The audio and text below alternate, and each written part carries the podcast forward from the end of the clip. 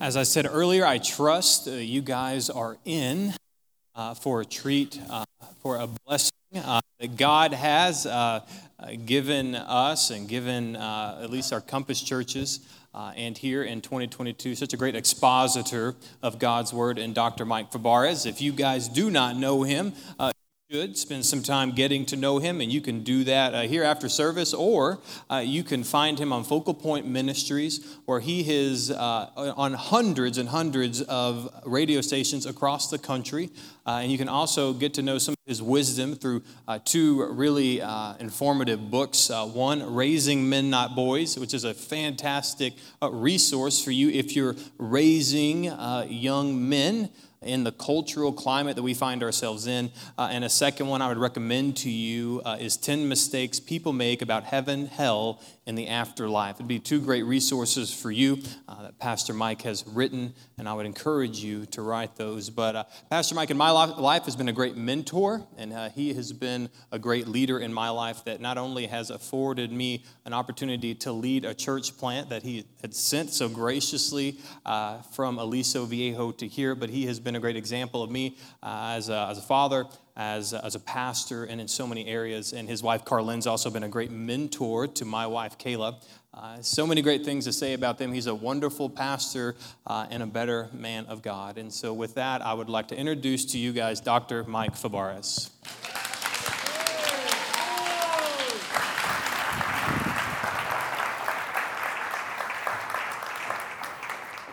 Well, I do send you greetings from the land of fruits and nuts.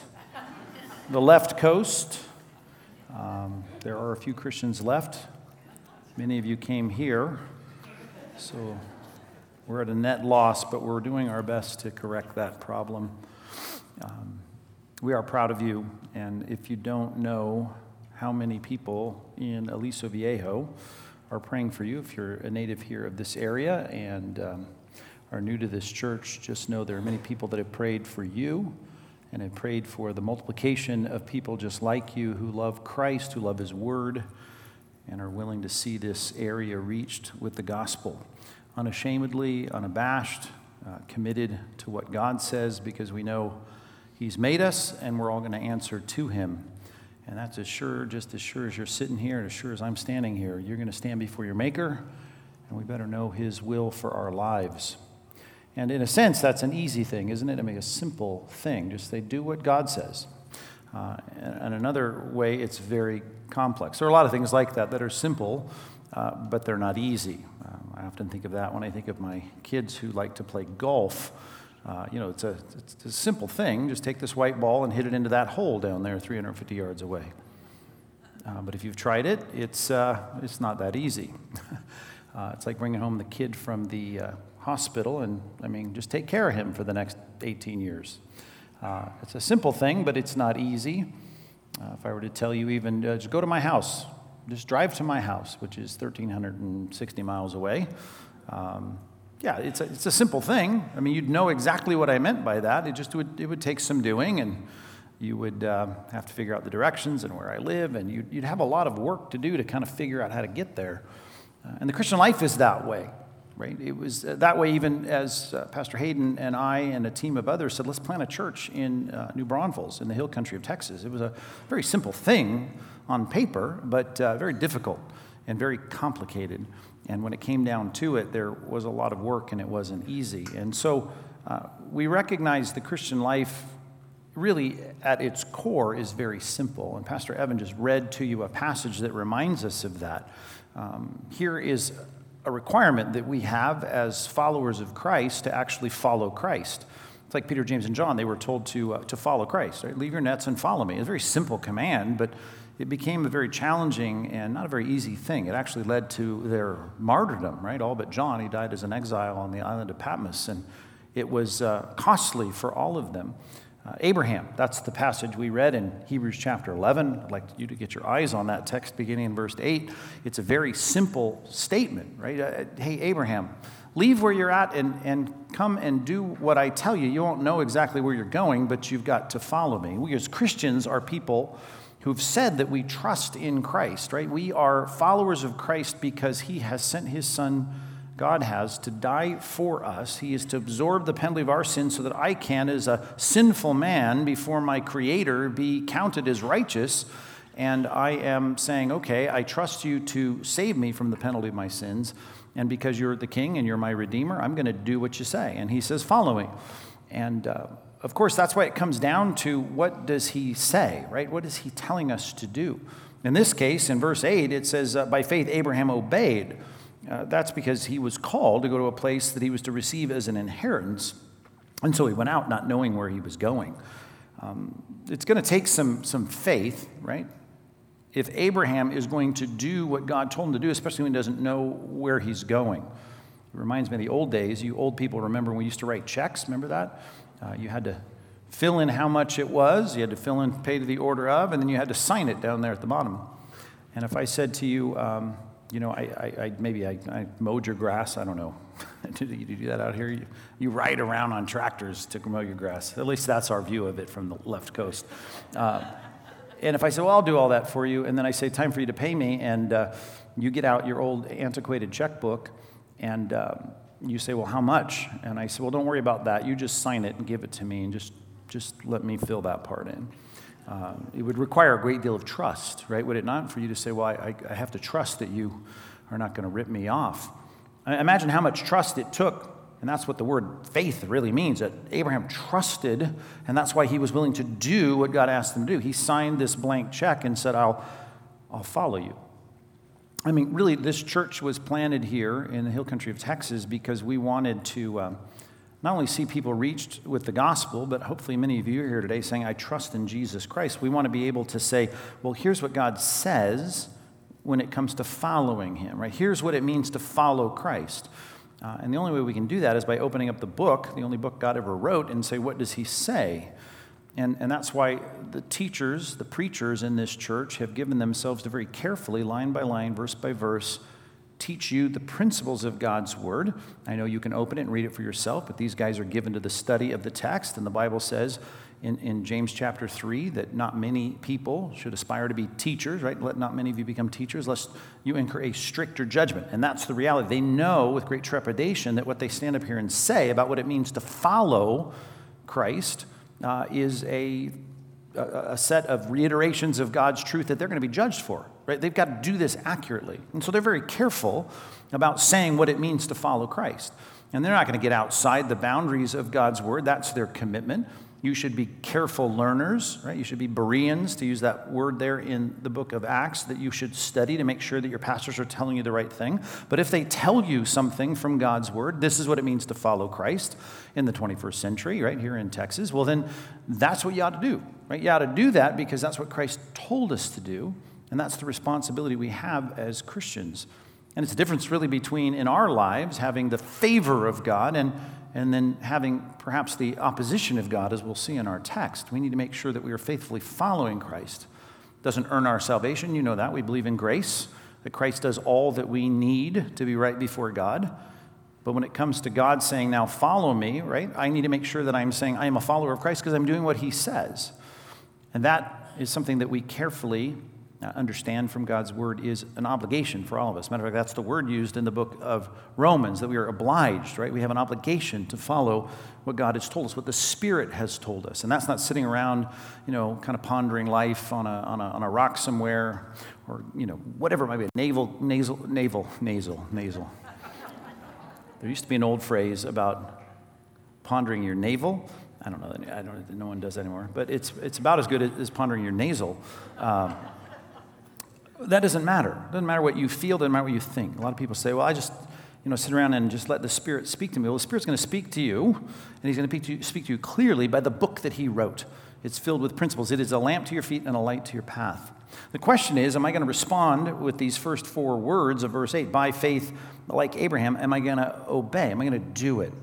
And it'd be great if, like with writing a check, I know exactly what God wants me to do and implications of what he's asking me to do, but God doesn't work that way. And the father of faith, as we call him, Abraham, who sets a template and a paradigm of faith for us, he obeys even though he didn't know all the details.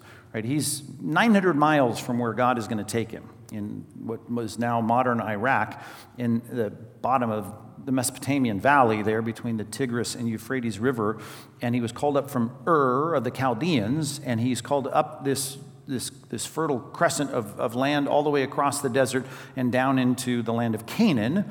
And uh, he didn't know where he was going to stay. He didn't know how he was going to make a living. He didn't know how this was all going to work out, but he knew God was asking him to do that. And what we need to do as we think about the future of what I hope is hundreds, if not thousands, of sermons that you hear from this platform from your pastors is that you're making a decision today at the outset, before you hear any more sermons, to say, if that's what God says, I'm committed to doing it. And if you're not at that place, then I'm thinking, well, what does it mean to be a Christian, right? Jesus once asked the question in Luke chapter 6 why do you call me Lord, Lord, and not do what I say? Right? I mean, the fundamental commitment follower of Christ is that we actually, actually follow Christ. And so when we hear what he says, we need to say, well, we're, we're going to do that. And we're going to hear it as God's word is opened up to us from week to week and month to month and year to year. And we're going to say, we're going to do it. I could make you very uncomfortable right now by just by pulling out a few things from God's word if I knew you personally and I could see maybe there's an aspect of your Christian life that you're neglecting, something that clearly God has said that you're not doing, and I could open up the Bible and say, Here, here's what the Bible says that you should do to follow Christ. And if you're not doing it, you'd get really uncomfortable, you'd start to squirm, you might make excuses, or you might rationalize why you're not doing it. But the bottom line is the Christian life is a Christian looking at Christ and saying, I'll do what he says. If I were to bring Christ out from behind the curtain here, walk him up the stairs and stand him here next to me, and he were to point to you sitting back there, right? Four rows from the back, three rows, three chairs in, and he says, You, you're supposed to sell your house today, and I'll tell you tomorrow what you're supposed to do next, right? Uh, we can't respond to Christ by saying, Well, I'll pray about it, I'll think about it, I'll ask my mentors, you know. If Christ himself, with the scars on his hands and his feet, were here, and it was no doubt, and you pinched yourself and you weren't, you weren't, you know, you weren't dreaming and you didn't smoke pot this morning or whatever, you're not hallucinating, you'd go like, well, okay, if that's Christ, and I know it's Christ, right? It's not Pastor Evan dressed up in a robe or something, then I'm going to do it because it's Jesus and Jesus said it. And, and all I'm saying is that for Abraham to say, I will do what you ask me to do, takes a great deal of faith, and that really is the foundational virtue of the Christian life. I'm going to trust God enough to do what he says. And frankly, I don't think there's anybody in your life, matter of fact, I hope there's no one in your life, that you have that kind of explicit trust in. And even my wife says, Come on, we're going to get in the car, let's just go. Or go somewhere. I, I mean, I trust my wife, right? More than anyone, but I would, I would want to know, well, where are we going? And how long are we're going to be gone, and what's it going to cost. I mean, I'd ask a lot of questions, right? But if Christ came out and said, uh, you know, Mike, you're going to do this, I, am just like, okay. It, it ought to be a yes, sir relationship. He is the King of Kings and Lord of Lords. There's only one lawgiver and judge. I will stand before Christ one day. The Bible's very clear, 2 Corinthians 5, right? Romans chapter 14. So many passages that remind me I'm going to stand before Christ and I'm going to give a, an account for what Christ told me to do. Now, I can do this through the Christian life and try and pretend that he's not speaking clearly, but you're going to hear his voice through his word being preached here in this room. You're going to hear it when you open up your Bible in your quiet time. You're going to hear it in your small groups as you study the Bible. And if it's a clear teaching of God's word, whether it involves your finances, whether it involves your career, whether it involves your friendships, your relationships, whatever it might cost you. In this case, it cost Abraham everything.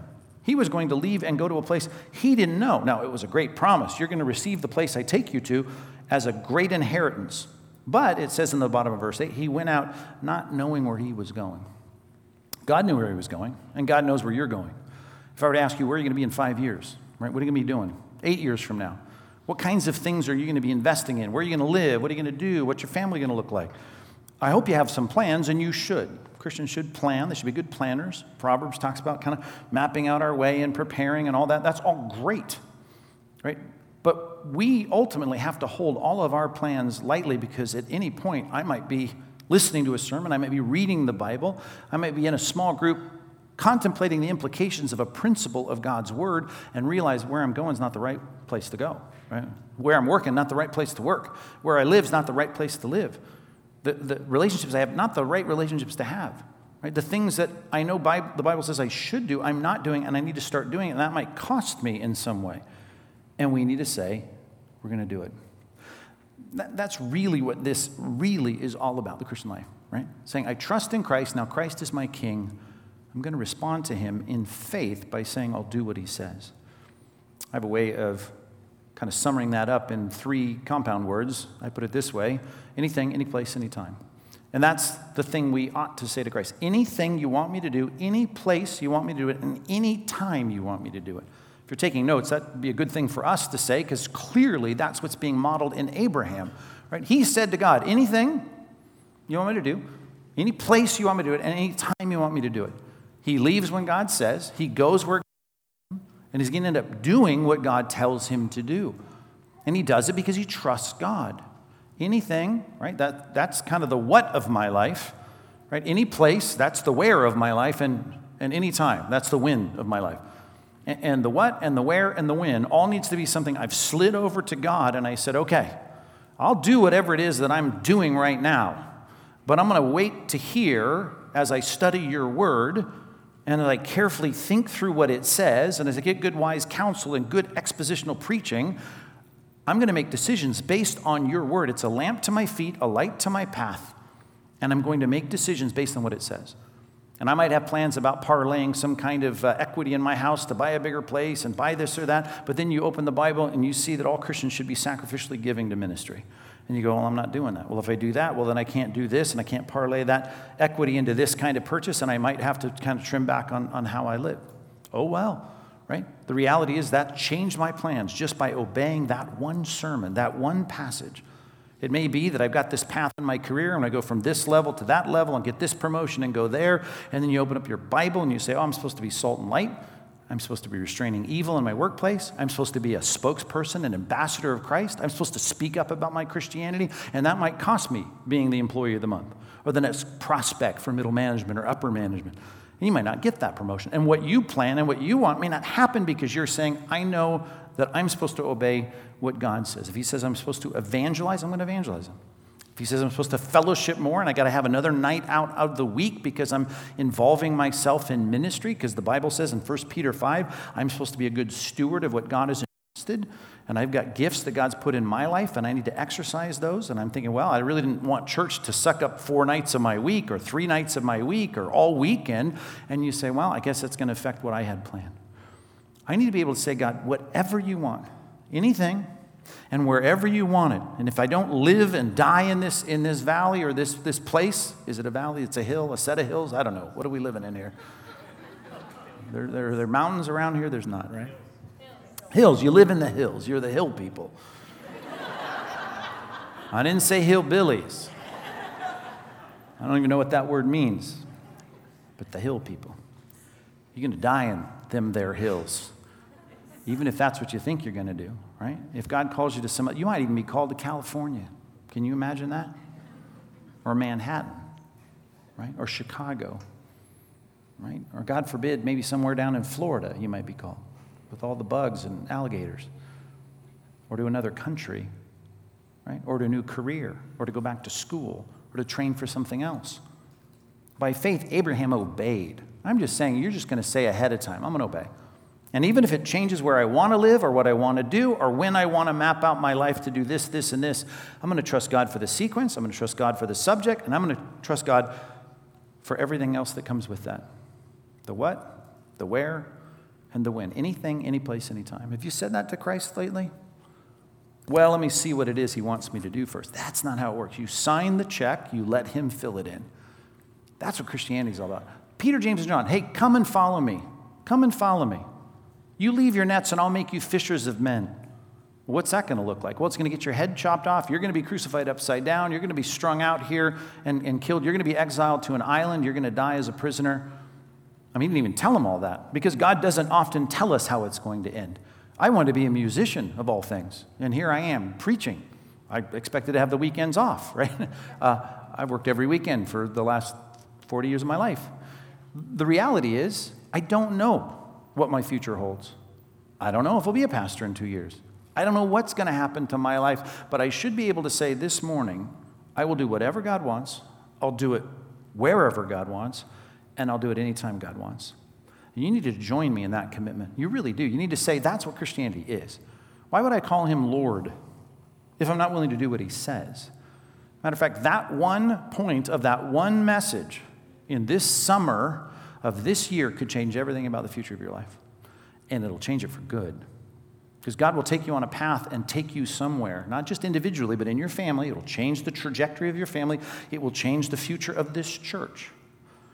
There are a lot of things that I might want to do, a lot of particular schedules I might want to do them on, a lot of places I'd like to. I might want to say, I want to be, I want to have a yacht ministry. That's what I want to have a yacht ministry. I want to get a yacht, I want to sail around the world, sample from the vineyards around uh, Tuscany, and I just kind of, that's my ministry. That's what I'm going to do. I'll sing worship songs along the way, so it'll be very religious and sanctified. Now, there may be somebody doing that for God, uh, but I, I have very little confidence that you're going to have some kind of clear sermon from this platform that's going to convince you that the Bible is calling you in that direction. But I, knew, I know this God corporate, let me just speak corporately. He's going to call this church to do what it can to reach as many people in them there hills of the hill country and get this place so crowded and so uncomfortably crowded with so many services that all your leaders are so tired and you've built such a war chest from giving sacrificially that you're going to go and plant another church. That I know. I know that's within the will of God for Christians and churches, right? We are called to multiply. We're called to reach people for Christ. We're called, just read the book of Acts, to see the numbers of the church increase, increase, increase. People, they complain, by the way, because now it's really, it's really fun to sit in a corner and say we're going to be a, a religious group because we don't care about numbers, right? It's funny how people say that. They say that sometimes about our church. You always care about numbers. And I say, You're darn right we care about numbers. Care about numbers because every number is a person, right? And that's what Jesus told us to care about. Jesus stood up on the Mount of Olives. He looked down at the city and he said, Look at that place. He wept for the city. He looked across the valley of Sychar when he sat there by a well after talking about his role as the Messiah in the life of that Samaritan woman. And the apostles come back with, you know, their Taco Bell or, or whatever they had there to eat. And he says, I got food to eat you know nothing about. He said, Lift up your eyes and look across. Look at all these people that are coming. With this woman I just shared with, all these people now want answers to life. They want answers about me. They want answers about who the Christ is, right? I've started this. I've started this, this reaping. Now you get and enter into the labor, and uh, this, is, this is the will of God for you. You got to see people as part of the mission field. You have to have, to quote Matthew chapter 9, eyes for the harvest. Right? Lift up your eyes. Right? They're, they're, they're ready to go. I'm quoting John 4, I'm quoting Matthew chapter 9. The idea is that we should care about this church, knowing that it's right in line with the will of God to see this church grow. Every person counts. And we want to see this church be so healthy that it plants other churches, that it starts to affect this area, that it's not just a bunch of people getting together, patting each other on the back about what they already believe. You've been to churches like that? Every single sermon is about something you learned 25 years ago Many churches, it's about just saying, well, let's just talk to the non Christians among us every week. And, and the ramp up of every sermon is, let's just, you know, would you just trust Christ for salvation today? Now, there's nothing wrong with us preaching the gospel. We need to preach the gospel. Right? But you ought to be convicted when you have the Word of God opened by your pastors here to learn what it is to follow Christ. The Bible says it's like a mirror, right? James chapter 1. And you look in the mirror and you see what's wrong with yourself. Do you think that kind of preaching stings? Or do you think you feel like you've got a nice little pat on the back, a nice hug from the bearded pastor, you know? Just it's so feels so good. Right? Your pastor loves you. That's why he tells you the truth. If you had a big old piece of donut hanging off the edge of your mouth and he goes, "Hey, hey, hey, before you walk into church, get that mess off your mouth." You wouldn't say, "Oh, he hates me." No, you say he loves me. Right? The word of God is a mirror. Did you look in the mirror this morning? I can probably start to guess who did and didn't. What did you do if you looked in the mirror this morning? Depending on how you look in the morning, if you look like me in the morning, there's some work to do every time you look in the mirror, right? I got to get presentable here.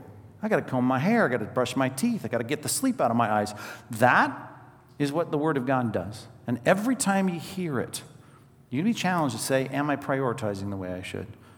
Am I have the right connections that I should have in my workplace? Am I investing my my time that I have, where I'm free to choose what I do with my spare time, am I investing in the right place? Am I making the priorities of my life the priorities that Christ wants me to have? And if you sit there with your arms crossed going, well, let's just hear about that a little bit before I decide, see, then you've missed the point of Abraham saying, I'll go, I don't know where I'm going. You right now need to say anything, any place, anytime. That's a good place to live. God takes people like that and takes them somewhere. Some of you are spinning, like my dog. I had a dog when I was a kid. He didn't learn to do anything, but he chased his tail a lot. And, and I don't know much about dogs. I've kind of given up on, on pets. I got plenty of people I need to care for. Um, but we cut its tail off. They still do that to dogs? I don't know anything about it. I'm, I'm now I'm displaying my ignorance. He had a little stubby tail because we cut it off. I don't know why you cut tails off of dogs, but uh, we didn't do it ourselves. I'm sure we had someone do it for us. But his tail was so short he could never catch his tail. And so he'd run around in circles in the yard. Sometimes our Christian life feels like that. Just run around in circles. Go to another Bible study. Go to another church service. Pray a few more prayers. Try and read the Bible again this year. And we're not doing anything. God doesn't take us anywhere. God wants to take your life into increasing fruitfulness. He'd like to do something with your life. It makes a difference in this world. You're called salt and light. You're supposed to make a difference. If the salt is not salty, he says, what good is it? You should be making a difference. God's going to take people somewhere who say anything, any place, anytime. And that, I guess, is an unpacking of this word faith. Abraham trusted God. By faith, Abraham obeyed. By faith, verse 9, he went out to live in the land of promise. Right? Here comes. Ready? As a VIP, as a superstar, living in mansions in the nicest neighborhoods with gated communities with his kids and grandkids. He was a happy camper. Underline all of that there in verse 9. Do you see that there? What version is he preaching from? Nobody's catching that? You're looking at this, right? Keep me, keep me honest here if I'm not reading that properly. By faith, he went to live in the land of promise as in a foreign land, living in tents. Now, I don't know what kind of digs he had in Ur of the Chaldeans, but I'll bet it wasn't a tent. I bet he was living in a place that had walls. I bet he had a nice roof over his head. Now he's living in tents. Right? But at least his kids and grandkids had a better life. Nope, he was living in tents with Isaac and Jacob. That's his son and his grandson. Hmm. Now, they were heirs of the same promise. Follow me and it'll be good. I mean, that's a summary of the Christian life, right? Follow me. It'll be better than you just following yourself and following the culture. Follow me. It'll be a good thing. It'll end well, right? That's what evangelism is all about. This is going to end well. I mean, I want to end by having God say to me, his creature, even though I'm sinful, hey, enter into the kingdom prepared for you from the foundation of the world. That's what I want God to say to me. I don't want to hear, depart from me, I never knew you, into outer darkness where there's weeping, wailing, and gnashing teeth. I don't want to hear that. I'd like it to end well for me. So I follow Christ because I know I'm a sinner. I need my sins my account, and I need to be forgiven by having my sins placed on the cross. I know it's going to end well, but here's the thing I'm dealing with between now and the time I get there. And I know that according to this passage, it could mean tenths for me. Right? And it may be that I bought into the cultural lie that my goal for my kids or for my kids is to be prosperous and happy. And I know some of you say, I just want my kids to be happy. Right? That's the wrong goal. I want my kids to be holy. I want my kids to say to God anything, any place, anytime. I want my kids to follow Christ. That's what I want. And you know what I know? What often happens to people that follow Christ? They live in tents. Right? Metaphorically, they live in tents. Sometimes physically and literally, they live in tents. They live in a place that is not as well off as they could have lived had they said, I'm going to follow my own impulses. Matter of fact, look at the way it's put in verse 13. These all died not having received the things promised. It, I thought it was going to end well. Well, in this life, it did not end well for them. I thought you were going to be blessed. Well, it didn't feel like I was blessed, at least not on the surface, because all I did was saw these promises and I greeted them from afar, having acknowledged that they were not VIPs, but strangers and exiles on the earth. Strangers and exiles on the earth. I mean, do you want to tell that to your kids? Hey, follow Christ, you'll be a stranger and an exile in this planet. That's not how most of us think. Now, somehow we disconnect the teachings of the Bible for what I want for my life, my kids' lives, and my grandkids' lives. And all I'm saying is that's not biblical Christianity. Biblical Christianity is I want to follow Christ. And just like Peter, James, and John follow Christ, just like Abraham, Isaac, and Jacob followed Christ, they did not have a fantastically wonderful VIP life here on earth. They're VIPs to us because we're reading the Bible and saying, look at these guys. They trusted God, they followed God. The whole 11th chapter of Hebrews is about the VIPs who were saying, I'll follow what God tells me to do. And we hail them as heroes, as examples. Problem is, they, uh, they didn't have a great life here. As a matter of fact, a lot of things went wrong. Remember, the promise started in Genesis chapter 12. It's called the Abrahamic covenant. I'm going to bless you. Matter of fact, I'll bless people that bless you. People that curse you, I'm going to oppose those people. I'm going to make your nation and your, your descendants as numerous as the sand on the seashore. I mean, that's what we read there in verses 11 and 12. You're going to have a great nation come out of your lineage. They didn't get to see any of that. They were foreigners, exiles. And it becomes the template of the Christian life. Follow Christ. He's the king. If I follow Christ and he's the king, man, I'm going to be like a prince. Right? You'll be a princess. We'll be co regents with Christ. It'll be great. We'll be at the top. Yeah, that's the promise, but it doesn't happen now. Here's how Paul put it when he went back in his second round of trying to help the Christians on his first missionary journey that he had won to Christ. He went to one place, he turned around, started coming back, and then he said this Through many tribulations, we must enter the kingdom of God. In other words, if it's going to be hard for you, you just need to know you're on the right road. My mother in law owns some property up in the San Bernardino Mountains, and she had a little piece of property it was hard to get to, and she gave us instructions the first time I went there. And you know, you go down the interstate, and you get off, and you go the, up this highway, and you turn off on this side road. Then you go through this little road, then it turns into a dirt road, and then it turns into a narrow road, and there'll be branches in the way. You might have to get out and move some things, and then you make some switchbacks, and you finally get up, and you'll see a clearing, and then there, that's where the cabin is. So as I got to the end of trying to get there, and I'm making the switchbacks and getting out of my car and clearing stuff out of the roads, I'm not like, oh man, this is horrible. I just want to turn around and go home. It's like, no, no, no, no. This is what I was told. This is how it's going to be.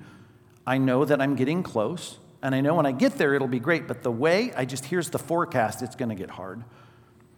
Did Jesus say it's going to get easier for Christians the closer we get to his return, or harder for Christians the closer we get to his return? Uh, here's the forecast. Let me quote it for you. Things are going to go from bad to worse. It was respectable at one point to be a God fearing person who followed the Lord. Matter of fact, that might get you a little bit more trust in the marketplace. People might want to buy insurance from you because you're a good, upstanding, church going person. You believe in Christ. Now you're a narrow minded, fundamentalist, Bible thumping jerk, right? And it's only going to get worse. There are things like this. You write a check to the church, get a tax write off. If you itemize and say, oh, that's great, that's going to end. Cost of doing business for church is going to go up if we can even rent property at some point. And that's not just going to happen in California, that's going to happen everywhere. The Bible's going to go from bad to worse. People are going to be lovers of themselves, not lovers of God. They're going to oppose. Matter of fact, here's how John put it we're going to go from people that are pro Christ to the spirit of antichrist. And many antichrists, though they're out there now, it's going to ramp up till ultimately the whole world system is going to be antichrist. I mean, that's the forecast. So if it gets harder, we just know this we're right on track. If the forecast comes and they say there's going to be a storm, God gives us those very gloomy forecasts not to scare us, right? He gives us a forecast to prepare us. That's the point. And the point is that you're steeled in your resolve that I'm going to follow Christ even if it gets hard. I put it this way number two, you need to patiently bear the difficulties. Between now and the time that we do enter the kingdom, it's going to be rough. Here's how Jesus put it to us In this world, you will have tribulation. John 16, 33. In this world, you'll have tribulation. Paul put it this way in 1 Timothy 4:12. He said, All who desire to live godly in Christ Jesus will be persecuted. You want a Christian life where you're not going to be persecuted? You want a Christian life where you're not going to be opposed? You want a Christian life where you can be the VIP every month at work and live faithfully according to Christ's dictates? Can't. It's going to get worse. I'm not saying they're not seasons. I'm not saying they're not days. I'm not saying they're not things that you do and you follow Christ and things work out in the marketplace. Or people in your neighborhood think you're a hero. That may happen. But the forecast is that's going to get rarer and rarer and rarer because to follow Christ is going to get difficult. They're going to call you all kinds of names. They're going to exclude you. They're going to revile you. They're going to insult you. And that's okay. Because when the road gets narrow, I know I'm on the right path. When it gets steep, I know we're on the right, the right path. When I have to move things out of the way and there's branches, I, you're on the right path. That's exactly what my mother in law said would happen. And Jesus says to you, you can bear with all this. You can live in tents. You can be someone who's considered an exile and a stranger on the earth. It's okay. It's okay. You can handle that. Let me turn you to a passage. First Peter, I think that might be helpful. I haven't turned you anywhere outside of Hebrews 11, so let me turn you to 1 Peter chapter 4. 1 Peter chapter 4. All I can tell you is you've heard a kind of Christianity, I'm quite sure. I don't mean that you've been in a church like this, you may have, but I know you've heard Christianity like this. That means that, that when you encounter difficulties, you're going to go, wow, something must be wrong with my faith. There must be something wrong with my Christianity. There must be something wrong with my life. Look at verse 12 of 1 Peter 4. He says, Beloved, do not be surprised at the fiery trial when it comes upon you to test you. Do not be surprised. There are a lot of people that are surprised when things go bad for them because they're trying to faithfully follow Christ. I'm doing what the Bible says, I'm doing the work, right? I'm, I'm following Christ. I stood up for what was right, and bad stuff's happening. Why? Why me? Why me? Why me?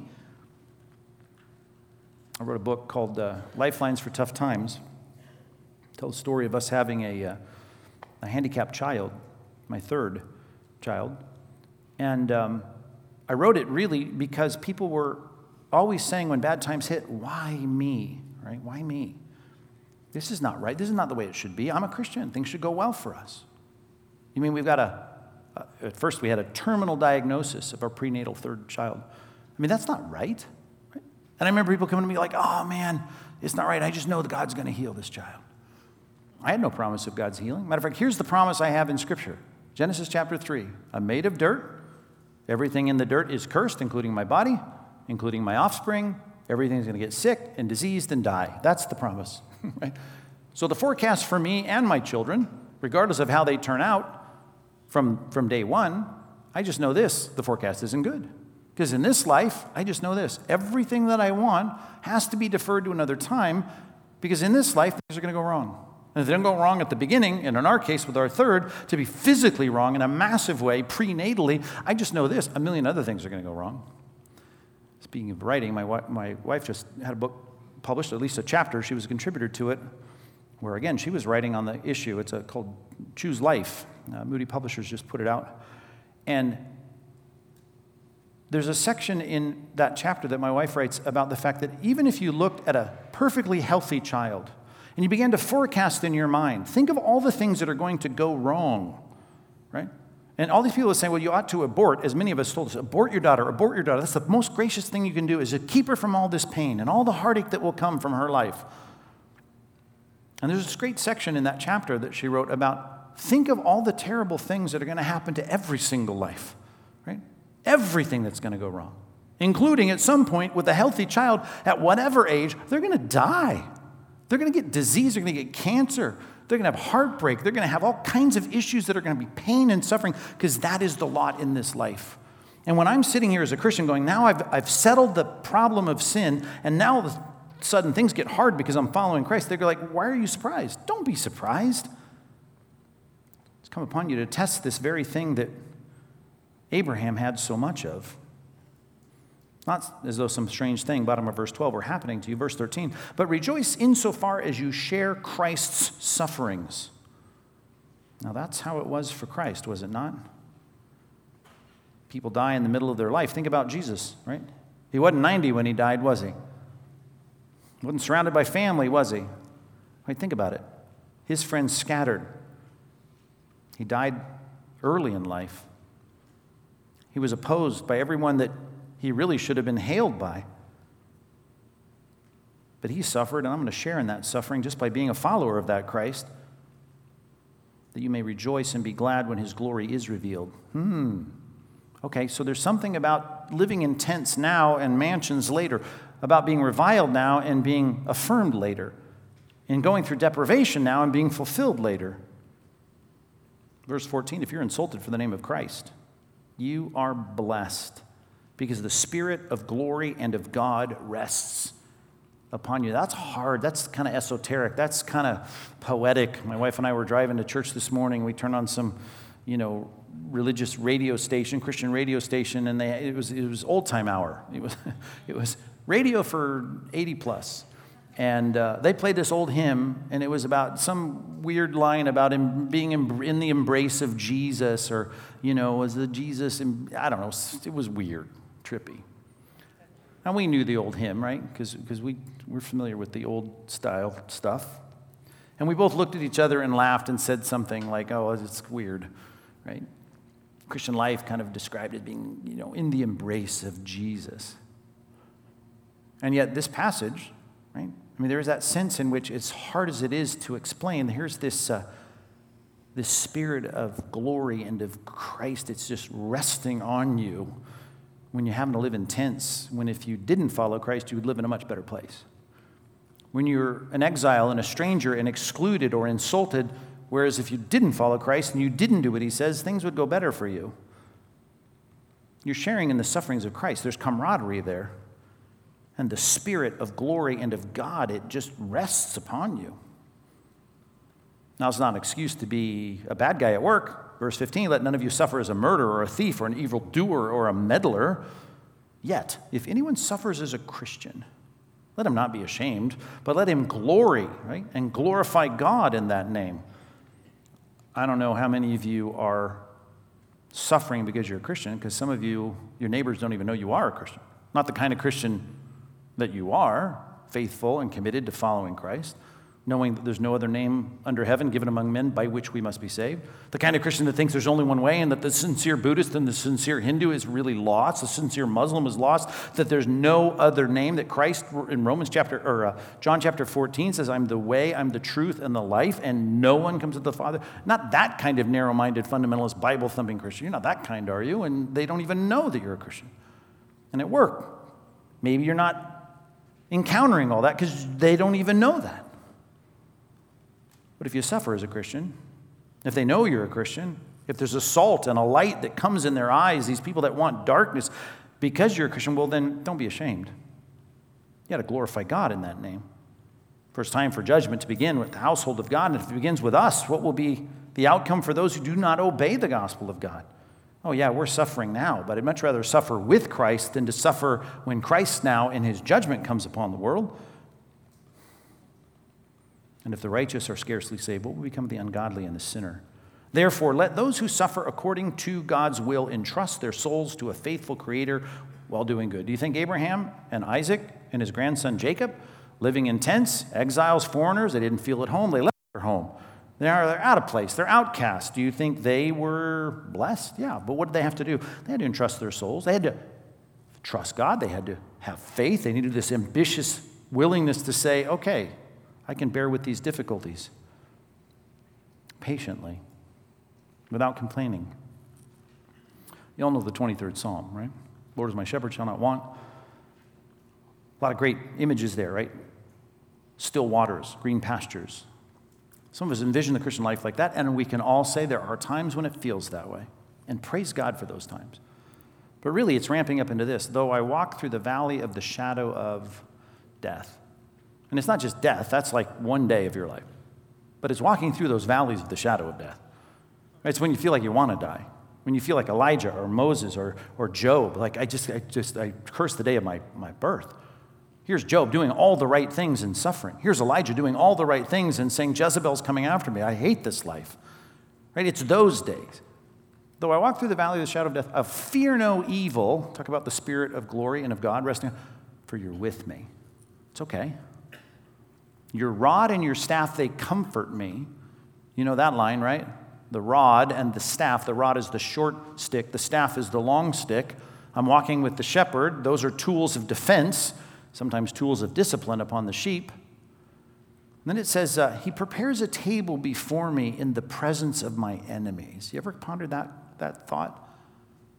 I mean, He's going to supply and give sustenance to me. He's going to give me what I need. Here's the, here's the line that doesn't work in the presence of my enemies. well, wait a minute. You're the shepherd. You got the power. You got the tools. You got the rod. You got the staff. Here's what I'm praying get rid of my enemies. No, no, no, no. I'm going to give you what you need in the midst of your enemies. Right, we're living the Christian life in a hostile environment. It's only going to get more hostile. There's going to be more wolves surrounding the pack. The flock's going to be small. The flock's going to be embattled. The flock's going to be really persecuted. And we've got to say, God's going to supply, God will sustain. And you know where this goes. This has a lot of motion to it in the 23rd Psalm. It says, Surely goodness and mercy will follow me all the days of my life. Remember that line? Surely goodness and mercy will follow me.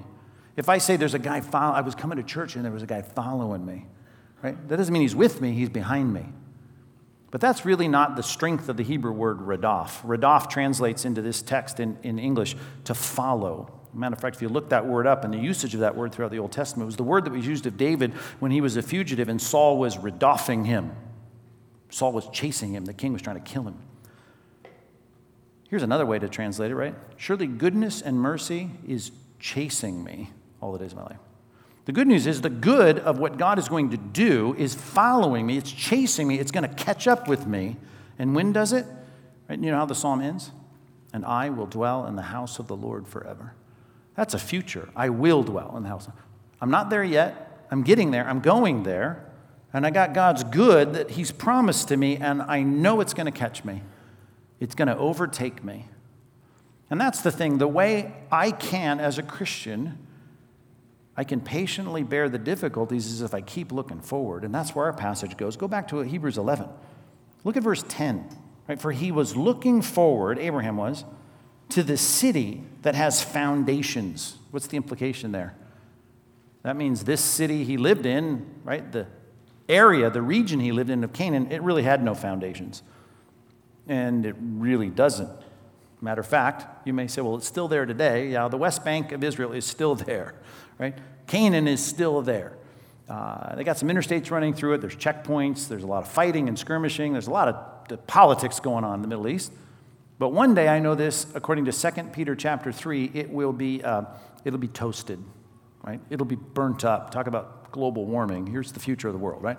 It's all going to melt with a fervent heat, the Bible says. But the hope is, in the passage, if you know 2 Peter chapter 3 that I'm quoting, but we look forward to a new heaven and a new earth where righteousness dwells. There's a permanent place. There's a replacement world coming. There's a replacement. There's a city with a foundation. And here's the point Abraham is looking forward to that city, that it has foundations. It's not going anywhere. Whose designer and builder, right, is the planning department of New Braunfels. See that there? No, no, no. The designer and builder is not a city planner.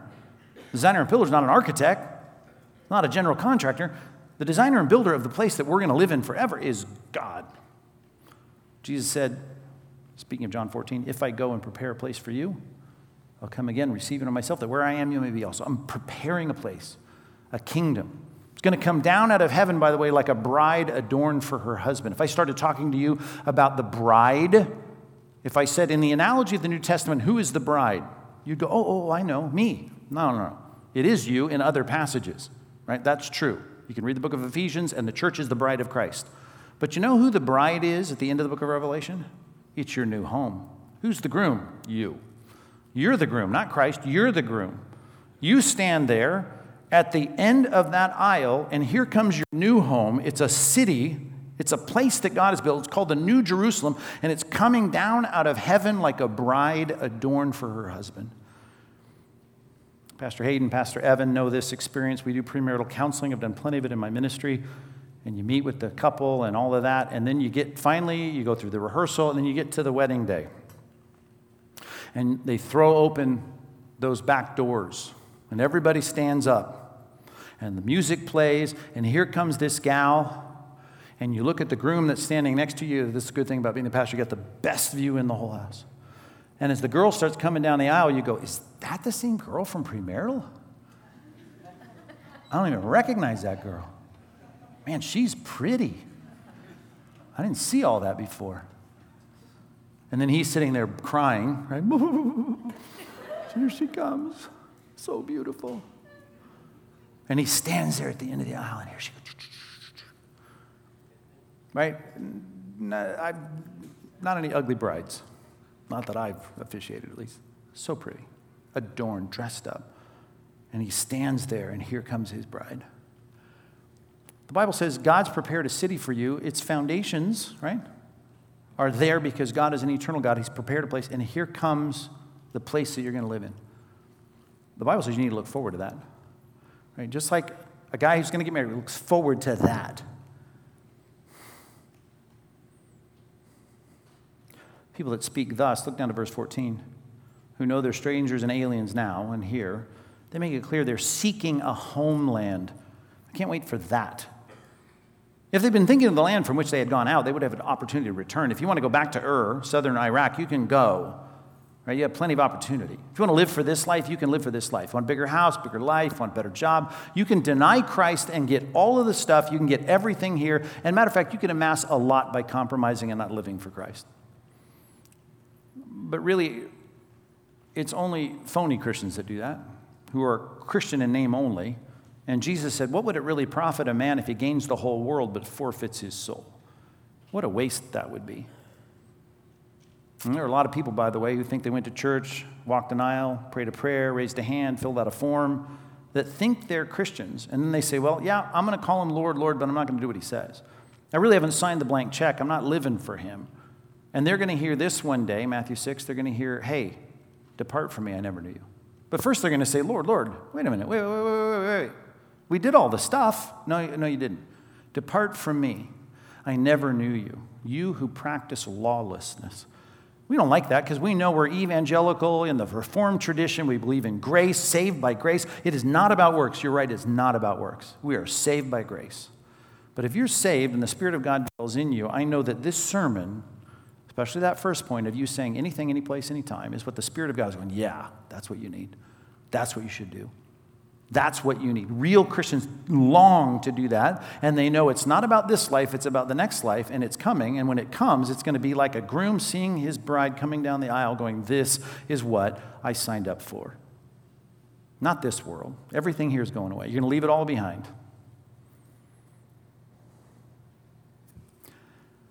Why we're supposed to store up treasure in heaven and when you think that way and think it's about the next life, if I lose another night out of the week because I'm serving the Lord, if I lose a little bit of my money, a segment of my money because I'm investing in God's work, if I'm there sharing the gospel and I lose a promotion because they know I'm a Jesus freak, if I lose some invites to the, to the block party in my neighborhood because I'm standing up for Christ and trying to lead people to repentance, then here's the thing God says, not ashamed to be called your God.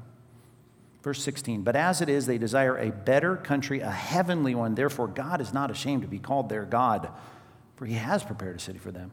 This is the truth, this is real. The famous Oxford professor who got right with God, overwhelmed by God's grace and the cogency of it all, said it well. If I find in myself a desire which no experience in this world can satisfy, the most probable explanation is that I was made for another world. Right? What you long for and what I long for cannot be satisfied by the things that we could amass in this world. We need eternal things. We need truly joyful, pure things, things that bring us pleasure and satisfaction in a way that the world cannot offer. Lewis goes on to say, I must keep alive in myself this desire for my true country, which I shall not find until after death. I must never let it get snowed under or turned aside. I must make it the main object of life to press on to that other country and to help others do the same. And that's the whole point of this church plant. We invested, frankly, hundreds of thousands of dollars to see this church planted in Texas, and we're going to plant another one in North Dallas. After we evangelize Texas, we'll move on to another state. But we're going to keep planting churches, and the next one's in North Dallas next summer. And we're investing all that money and paying it forward, not so that we can have anything in return other than the fact that we're seeing people reach repentance and faith, joining the family. And as, as C.S. Lewis put it, we're helping others to make the main objective of their life to press on to that other country. We're trying to grab as many people as we can. And as we seek to invest in that, the Bible says God is not ashamed to be called our God. Let me quote for you a passage some of you may know if you've been around the block a few times in the Christian life. Let this soak in as I close. Blessed be the God and Father of our Lord Jesus Christ, who, according to his great mercy, has caused us to be born again into a living hope. Something in the future, something I know confidently. Why? Because it's rooted in history. Through the resurrection of Jesus Christ from the dead and has given us a hope to an inheritance that is imperishable, it's undefiled, and it's unfading, and it's kept in heaven for you, who by God's power are being guarded through faith for a salvation, not now, ready to be revealed in the last time. Oh, I'm saved now only because I got my ticket to the coming kingdom. In this you rejoice even if though now for a little while, if necessary, you've been grieved by various trials. Welcome to the club. The road is narrow, guys. So that the tested genuineness of your faith, more precious than gold, even though gold perishes ultimately, even though it's tested by fire, our faith may be found to result in praise and glory and honor at the revelation of Jesus Christ. Though you've not seen him, you love him. Though you don't see him now, you believe in him and you rejoice with joy that's inexpressible and filled with glory, obtaining as the outcome of your faith the salvation of your souls. Preaching like you're going to hear, I trust, for years in this church is not doom and gloom, but it's not hooked on the glitz and glamour of this world, because we know this world and all of its desires, to quote 1 John 2, is passing away. But we're working for something eternal. And we're willing to invest material things in eternal truths. We're willing to see people brought to a realization that it's not about this world, it's about the next world. Throwing a few Jesus verses on your temporal desires, right, is not biblical Christianity. It's about desiring a better country, a heavenly one. And I commend you to that pursuit. Let's pray, God. Give us more of that kind of passion for things that last, things that endure. No matter how good it might be here on earth, they're just foretastes of the eternal, and we look forward to the day when we can not just enter into the kingdom ourselves, but look over our shoulder and see a long line of people that through the evangelism that you've so graciously blessed have been included in the queue in the line to walk through the gates and to hear, enter into the kingdom prepared for you from the foundation of the world you blessed of my Father. God, I pray that for more and more people in this place. And may, as I've said and prayed many times, may this church get so uncomfortably filled and a war chest so filled to the top that it's able to invest in seeing other churches planted that are serious about preaching about a message that will only be realized on the other side. We look forward to that as you told us and taught us to, to store up treasure in heaven where moth can't eat it up and rust can't corrode it and thieves can't come in and steal it. God, we'd like to be wealthy, spiritually wealthy, a kind of wealth that will exchange all of this temporal wealth for something eternal. Who's going to ever entrust us with real riches, the Bible says, if we don't utilize and parlay these earthly riches into things that matter? As you said, making friends by means of mammon that we can enter into the kingdom and welcome those people, those evangelistic converts, into the eternal dwellings that we're all going to live in. God, we know there's a lot at stake. It's about definitions, it's about what you say in your word, it's about being clear and thinking rightly about your truth. And I pray you would help us to do that as we open up your word, as we lean forward week after week, as we hear the pastors here and the leaders here teach the word that we could see wonderful things in your law, that we could understand you better, that we can dive deeper into understanding what's important and to be prioritized in our daily lives. Help us to stand up strong in a deteriorating culture and an increasingly hostile culture. Let us not be dismayed. Let's not run around and say the sky is falling. Let us know that the storm was forecast, that you told us it was coming. And we're going to double down. We're going to be resolved. And we're going to continue to say to you anything you want us to do any place you'd like us to do it, and any time you call us to do it, we're, we're there.